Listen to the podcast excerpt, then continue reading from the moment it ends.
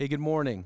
Welcome to Faith on Hill's online Sunday morning service. We gather every Sunday morning at 10:30 a.m., both online and in person. Online, we are audio only on Spotify and Apple Podcasts. You just have to search Faith on Hill, and you'll find all of our online content there.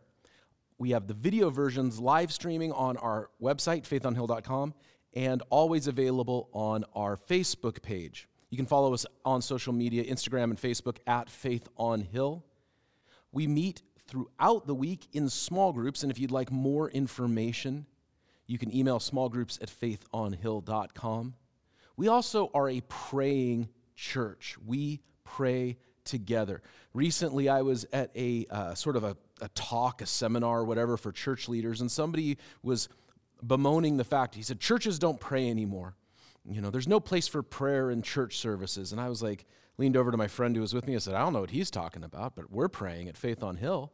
We pray together Sunday mornings in person. We have a time of prayer. We pray together in our services. In our small groups, we pray together. By the way, we keep a prayer list. And the prayer list is both public and private.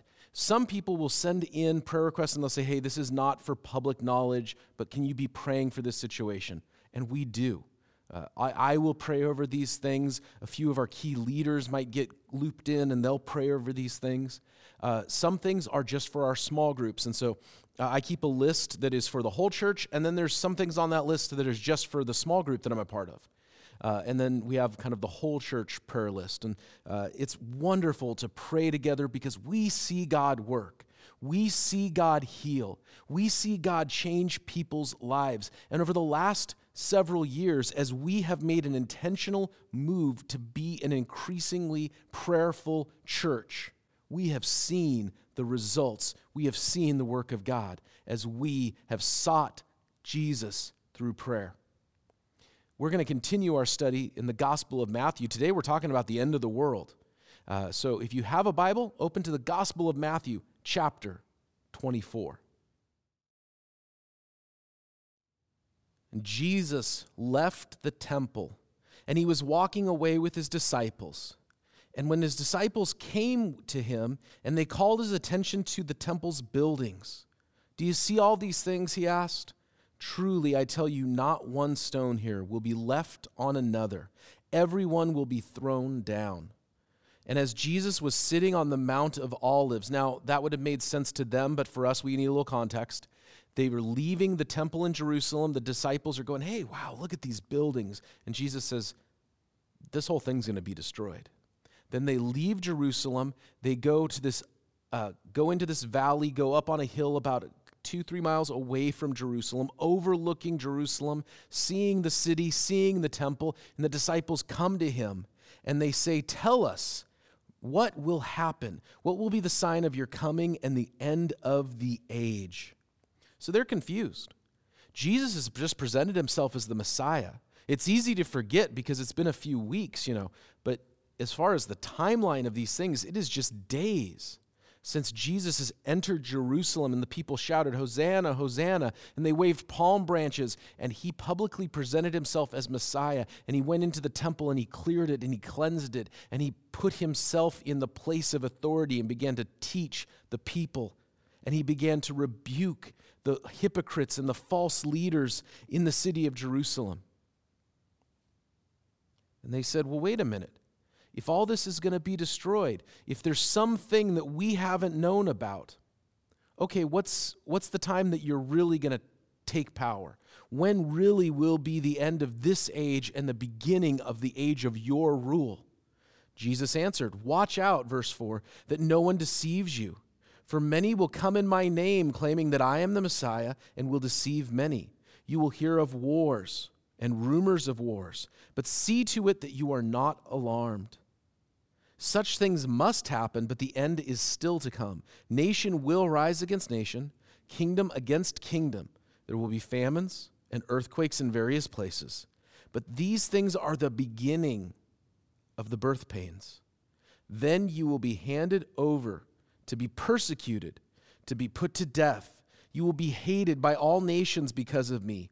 At that time, many will turn away from the faith and will betray and hate each other.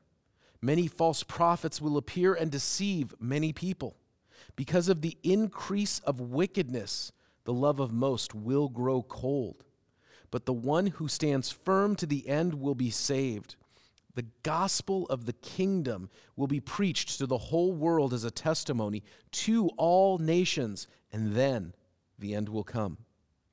So, when you see standing in the holy place the abomination that causes desolation, spoken of through the prophet Daniel, let the reader understand. And Matthew here is referencing Daniel chapter 9, chapter 11, and chapter 12, which speaks of these things. And you can go back uh, on our website or in our podcast feed, and you can find uh, teaching on those chapters in Daniel when last year we studied that book and see what Jesus is talking about. We'll reference it a little bit here, but you can get a lot more teaching on it there. Then let those who are in Jerusalem flee to the mountains. So when they see this abomination that causes desolation, the people in Jerusalem are to flee to the mountains. Let no one go to the housetop to take down anything of the house. Let no one go to the field to get the. Uh, in, let no one in the field, excuse me, go back to get their cloak. So basically, he's like, if you're outside working, don't go home to get some stuff. Just get out. Let no one, uh, how dreadful will it be in those days for pregnant women and nursing mothers?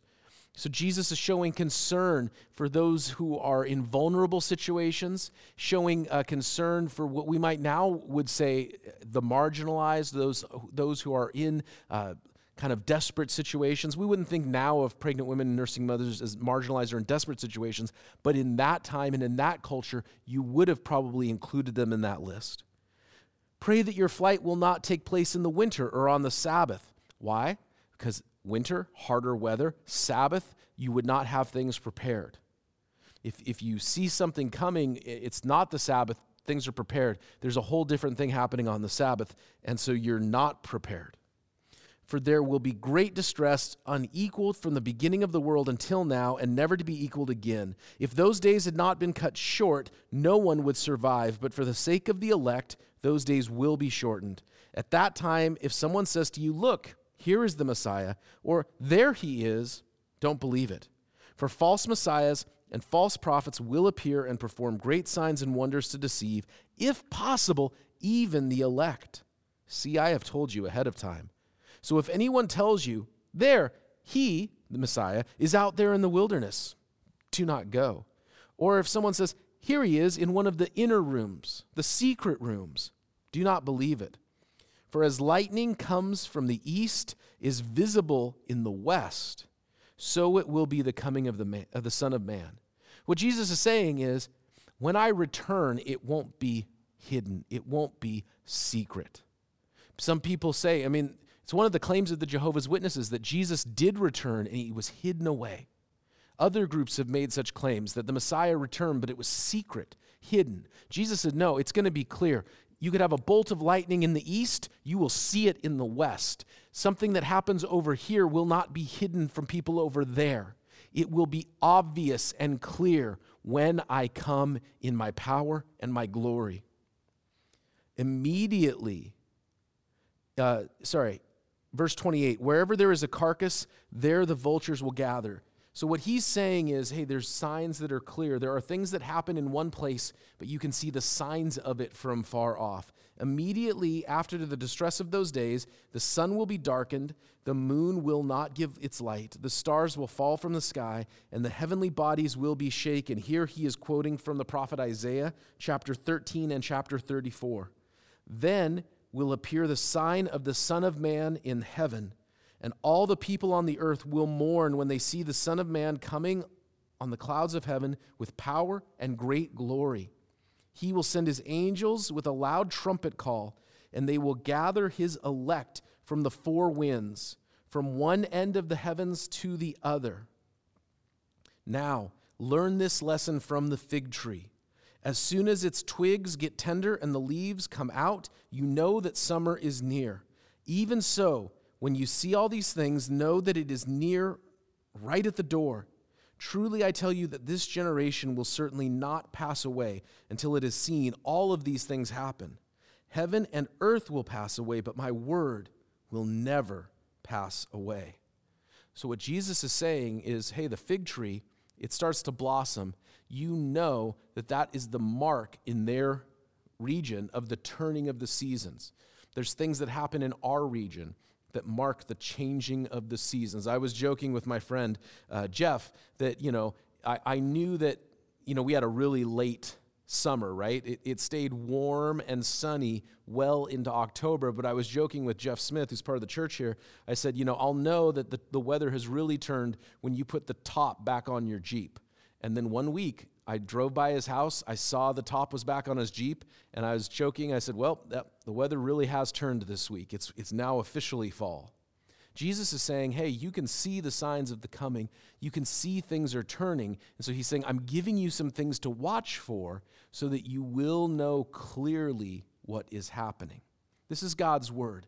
And we pray for clarity and humility as we study it together. Now, look, Matthew chapter 24 is an overview of the end of the world. It is not an exhaustive teaching on the end times, it is not an exhaustive study of Bible prophecy. It's not intended to be. And I am not trying to make an exhaustive study of Bible prophecy. I have also found that people come to this subject uh, often with a lot of baggage. Maybe you came from a church background that made a really big deal about the end of the world, about Bible prophecy. Uh, if you were like me, you know, you're a guy or gal in your 30s, your 40s, you grew up in church culture in the 90s and early 2000s, and, and Bible prophecy, the Left Behind books, they were a big deal. And that's a lot of baggage to carry because you have this whole narrative that was like pushed by every youth group, every youth pastor. And now you're like, wait, what's real? What was just some fiction writer's thing? What was something I heard at youth group, but it's not necessarily what the Bible's teaching? There's other people that come from a different tradition, and we have people like that in our church who come from a different tradition, a different theological background, and they're like the anti left behind. And so they hear some of this stuff, and it's like, why are we talking about this? That's just nonsense from those, those people that are into those left behind books, and they were silly, and the Bible doesn't even teach that, so let's forget about this. Let's just skip this chapter. And then there's people that are like, why do we even care? And then there's people who have no background. Jesus is teaching, so therefore we will listen. But we'll understand that this is an overview teaching and this is not an exhaustive study. What Jesus is giving them is sort of a preview of coming events. He, they, they say, hey, what, what's going to happen? How are we going to know? When's the temple going to get knocked down? And he kind of ignores their question. He just say, hey, here's some things that are coming. And he starts talking about wars and rumors of wars, which, by the way, once again, we are living through. We have war in the Ukraine. We have rumors of war. When is China going to invade Taiwan? Is China going to invade Taiwan? I mean, again, this week, this last week, North Korea launched missiles over Japan. We have wars. We have rumors of war. We have famine in parts of the world. Sri Lanka's economy collapsed this year because of famine. We have natural disasters happening hurricanes, earthquakes. There are things happening, and you read this and you go, Yeah, that's just the weekly news. That's just what I saw in, in my news feed today. I, I, I open my news app and I'm just reading what you just talked about here, Jesus. Is this the end times?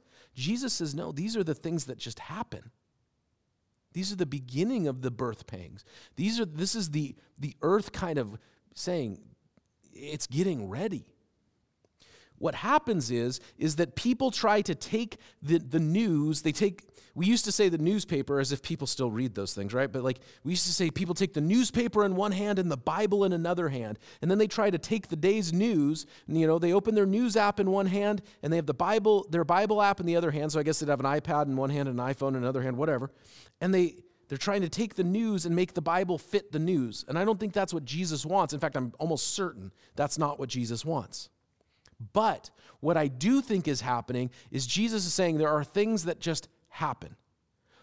It, we live in a broken world. We live in a world that is ravaged and, and, and just scarred and hurt by sin.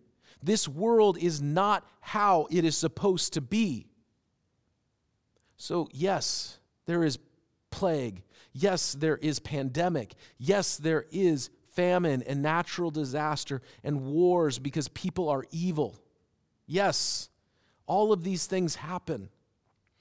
But he's saying you're, you're, you're looking for that to be like, oh, this is God really, this is God's uh, sign that the end of the world's coming. He's saying this is just stuff that happens. It's going to get worse. So this is a preview. Some things are always happening. What he's saying is when the end comes, things are going to ramp up beyond anything anyone has ever seen. Some things are incredibly unique the sky darkening. Uh, you know, there's, there's things that are talked about. Um, you know, Jesus says that these things will come, and then, you know, it's something that has never been seen since. And if God didn't shorten the days of that time, no one would survive. But because of this, God is in his mercy going to say, That's it, no more. I'm going to intervene because you will, you will literally destroy yourselves. There are people who are legitimately worried what happens if humanity finds a way to destroy itself? And there's all kinds of ways. There's no shortage of, of videos on YouTube, uh, episodes on, of shows on History Channel, or, or wherever you will find this content, of ways that we could destroy ourselves. Life after humans, ancient aliens, whatever, you will find shows that talk about the ways that we could destroy ourselves. What happens if? And what Jesus is saying is God, in his mercy, knows that we could. So he will stop it. Now, does that mean that we won't have great suffering on the way to that, that merciful stoppage? No, not, not at all. But what Jesus is saying is there is things that always happen, those are going to ramp up. And then there are things that will be incredibly unique to that final time. Now, Jesus directly references the prophet Daniel. And you can go back and see our, our teaching series on the book of Daniel but short and sweet. In the book of Daniel, especially Daniel chapter 9, God talks to the prophet Daniel about a seven year time period, a final judgment. Uh, you might have heard this referred to as the tribulation, the great tribulation, whatever you want to call it. But there is a final time of judgment. And I believe that this is what Jesus is primarily talking about a final coming period of judgment against a sinful, wicked, rebellious world, a world that has just devoted itself to madness. He says there will be deceivers, false prophets, rumors. Hey, the Messiah is over here. Go out to the desert. Hey, no, the Messiah is actually in this secret chamber, and only the elite, the special ones, get to see him. There will be false saviors, false messiahs. Again, we see this all the time. You know, whether it's it's Scientology or it's that fringe cult or or it's that uh, you know self-help guru. If you just follow my teachings and pay 19.99, you know, five installments of 19.99 plus shipping and handling, and you can get my teachings and you will have a better life. But this will ramp up to a whole other level. And it will deceive, if possible, even the elect. And the elect are the believers. And Jesus saying there's going to be people that are deceived. There will be wars and disasters, persecution of believers. It talks about people who will, believers who will be hated all over the world. Uh, believers who will be persecuted for their faith, for their testimony in Jesus Christ. In the book of the Revelation, there's a scene where people come before God in the throne room of heaven and, and the writer says, Who are these people? And these are the people who were killed for their faith in Jesus Christ. And they say, How long, O Lord, will, will there not be justice? How long will our deaths not be avenged? There's going to be the failure of believers because it says that there will be those who leave the faith. We talked about this last week. And somebody might say, well, is that it? You know, people are, are leaving the church? Maybe. That being said, I tend to think it is a very white Protestant centric view of things to think that the church is in decline because there are churches all across America and all across this region and this area and this neighborhood that are doing huge they're, they're just Korean churches and Vietnamese churches and Hispanic churches. And honestly, they don't get factored in a lot of the time. We don't think of them. Shame on us. Jesus says there'll be persecution of believers, there will be the failure of belief, there will be those who walk away, and there will also be the, sex, the success of believers. The gospel will be preached to all nations, it says. Now, there are those who say that Jesus can't come back until we have preached the gospel to all nations. Verse 14 talks about this. I don't believe that that's what this is saying. Actually, the early church felt like it had fulfilled its mandate to preach the gospel to everyone it could. Uh, missionaries had gone all over the known world. And we tend to think of just what Paul did in you know, Western Europe and, and Eastern, uh, uh, sorry, Eastern Europe and Western Asia. But there were Christian missionaries in Africa, Christian missionaries going up into North and Central Europe, Christian missionaries going all over the place. There's a story of uh, missionaries uh, who showed up to Japan and then they were like, oh, we're going to, you know, evangelize these people who have never heard of Jesus. And they found that Christians had already been there. That in, in the courts of, of the Mongol Empire, in Genghis Khan's court, there were Nestorian Christians who had already been there, and we think, oh, we're going to go evangelize them. They've never heard of Jesus. And I'm all for going and doing missions work and evangelism and all of that. But understand that the early church was incredibly successful at spreading the gospel. I don't think that this is something as saying we've got to do this so Jesus can come back. I think this is a general statement of, you know what? There will be a failure of belief. There will be those who fall away, but there will also be great success in the mission of the church. The gospel will be preached and is being preached to the entire world. There are churches in South Korea who are doing evangelistic work in parts of Asia that Americans cannot go to. We can't go there. We can't get visas. If we could get visas, we stick out like sore thumbs because it's really obvious that a guy that looks like me is not from around there. But somebody from Seoul or Incheon or Busan can go there and do the Lord's work in a way that's a little more undercover. God is working and God is moving all over this world. There are Christians doing the work of the Lord, and you'll never hear about it until we get to eternity. So, what Jesus is saying, look, I'm going to tell you this. You're looking for the sign of my coming, and you're looking for, like, oh, is there going to be a big war? Is there going to be some big earthquake, some big natural disaster? That'll be the sign. He's saying all this stuff happens. There's going to be wars and rumors of wars. There's going to be successes. There's going to be failures, but the end hasn't come yet. He says, really, what you want to look for is this uh, abomination that causes desolation. Now, some people thought that that had already happened. You see, in the time of the Maccabees, before Jesus, when uh, the temple was overrun and they actually, uh, a foreign general actually sacrificed a pig on the altar in the temple and desecrated the temple. And that's that whole time period where Hanukkah happened, or that's where they get Hanukkah from. Um, it's incredibly important in Jewish history. Jesus is saying, yeah, that might have been like a partial fulfillment. We'll get to what that means in a minute.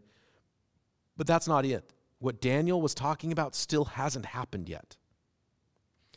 Now, we want to get into some of the difficulties of Bible prophecy. You see, there are Christians who believe that just about everything in Bible prophecy, the book of the Revelation, what Jesus is talking about here, they believe that this all happened in 70 AD. The Roman general Titus came to Jerusalem. Uh, the the uh, people of Israel rebelled against the Roman captors and, and, occupiers. And so Titus came in, he laid siege to the city of Jerusalem, and they destroyed the city, including the temple. And Jesus' words were fulfilled. Not one stone was left on another. You go to Jerusalem today, and there is nothing left of the second temple, the temple that was built. Uh, during uh, Jesus' uh, time, it was there. There's nothing left. You can go to the western wall, which is like a foundation from Solomon's temple, the first temple. Nothing was left. And they say, oh, well, this is the fulfillment of that. But here's the thing. Verse 15 So when you see standing in the holy place the abomination that causes desolation, spoken of through the prophet Daniel, let the reader understand. Then flee Jerusalem. Verse 29 Immediately after the distress of those days, the sun will be dark and the moon will not give its light, the stars will fall from the sky, and the heavenly bodies will be shaken. Then will appear the sign of the Son of Man in the heavens. Okay, so here's the problem. If you say, oh, those things happened in 70 AD, all of that was fulfilled when the temple was destroyed. The abomination that causes desolation did not happen. The temple was destroyed, but there was not what is described in the book of Daniel and what uh, was seen in the time of the Maccabees. That did not happen, as far as we know, during 70 AD in the destruction of the temple. And the sun was not darkened. The, scar, the stars did not fall from the sky. Uh, the heavenly bodies were not shaken. The sign of the Son of Man did not appear in the heavens. All of these things did not happen right away. Bible prophecy often has two fulfillments, or sometimes multiple fulfillments. Sometimes it's called partial and full fulfillment. Sometimes it's called second and first. Sometimes it's called already and not yet. Uh, sometimes you just think of like sort of patterns of fulfillment until a full fulfillment is made. Is that confusing? I'm sorry. The idea is this the Bible in the Old Testament is full of prophecies about the Messiah, about Jesus. And then it got to the point where, where the rabbis and the scholars would, would read these prophecies and go, wait a minute. The prophet Isaiah at one point says that the Messiah is coming and he will be a king and the government will be upon his shoulders and his name will be wonderful, counselor, what is happening because he also says that the Messiah comes and he suffers and he dies. And he's, it seems like he's, ta- is he talking about two different people? They were so confused by this. Now, we understand now with some hindsight that there's first and second, or partial and full, that Jesus had a first coming where he came to suffer and to die as a servant and he will have a second coming where he comes to rule and reign as king in his glory. But it's not always crystal clear. So, when we're talking about Bible prophecy, understand that Jesus may be talking here about, at one moment, he might be talking about something in a partial fulfillment, like the destruction of the temple in 70 AD. And then he might be talking about something in the far distant future, something that happens at the very end of what we might think of as the end of time before eternity is reined in. It's not always clear. Now, you might hear all of these things and say, What does this have to do with me?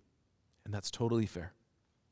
You might say, You know what, all right, that's interesting, but you know what, I'm living in 2022, and if Jesus comes back tomorrow, I'll be really interested in that. Um, and next week, Adam, you're going to tell me why I probably won't even be here for some of this stuff because I'm going to talk about that like next week with the rapture. So, what does this all have to do with me? Can I tell you, I think it kind of comes back down to verse 1.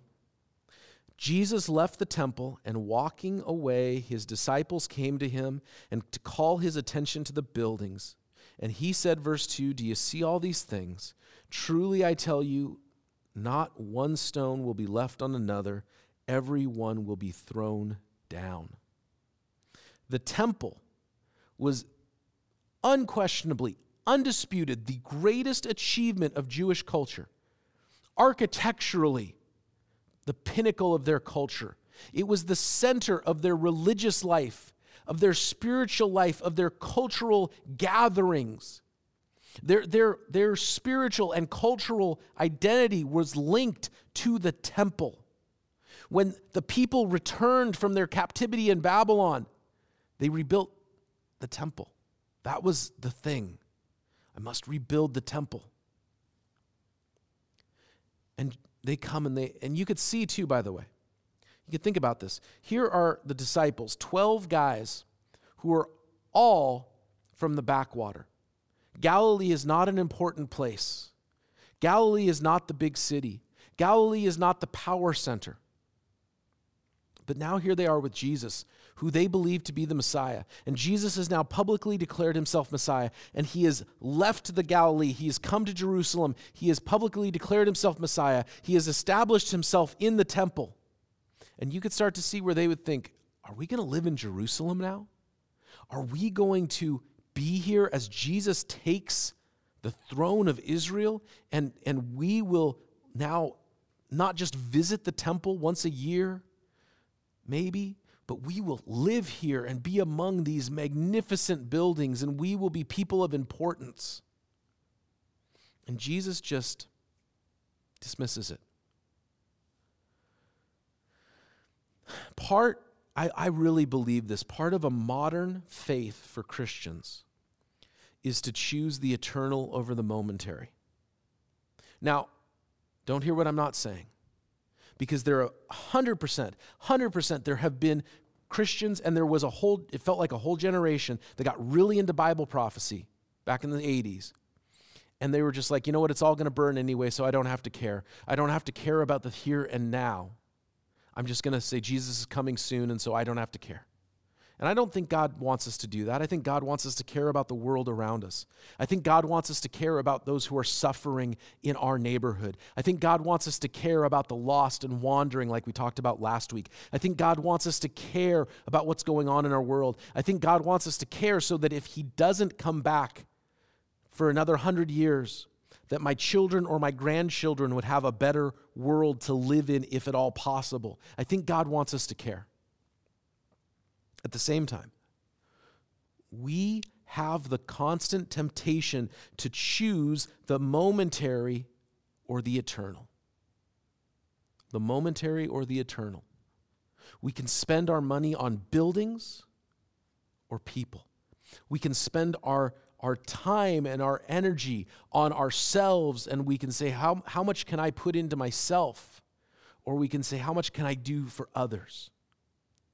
We can build a life of pleasure and enjoyment. And again, I'm not against vacations or having fun or doing fun things. We're not that kind of church. I'm not that kind of preacher. But what I am saying is, we can choose to live lives that are devoted to this world and its pleasures, or we can say, this world is passing away. I can recognize that whatever the greatest thing in my world is, whatever the greatest thing in our culture is, whatever America is, there will come a point where not one stone will be left on another, where it will be thrown down. And I don't really think God cares if America survives, or if a building survives, or if a program survives, or if you know my career or my you know kingdom or whatever or your career or your kingdom survives the kingdom of heaven endures. The word of God endures. The gospel, the good news of Jesus endures. And we can choose to live in a momentary driven life and look at the grandeur of earthly, temporary things and live in the glory of those things, or we can say, what matters eternally?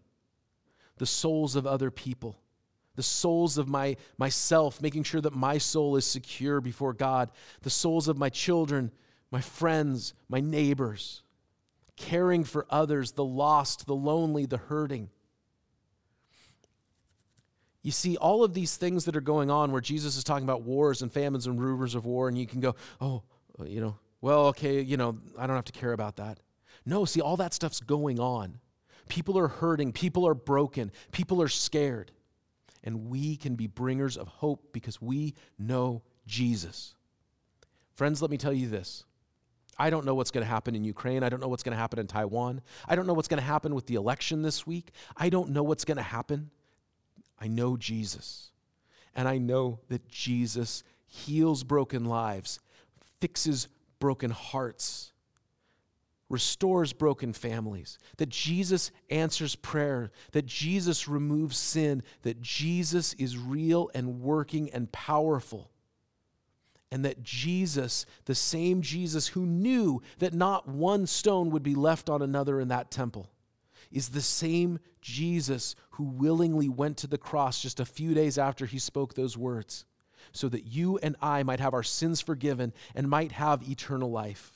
And he is the same Jesus who one day will return in power and glory, and he will set things right at what he described as the renewal of all things.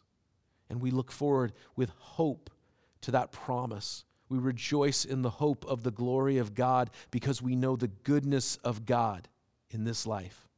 And that invitation is there for any and all who would believe. And because Jesus cared about people, we will care about people. Because Jesus said, Get your eyes off the present and look to the future, we will also have one eye to the future, knowing that his return is soon.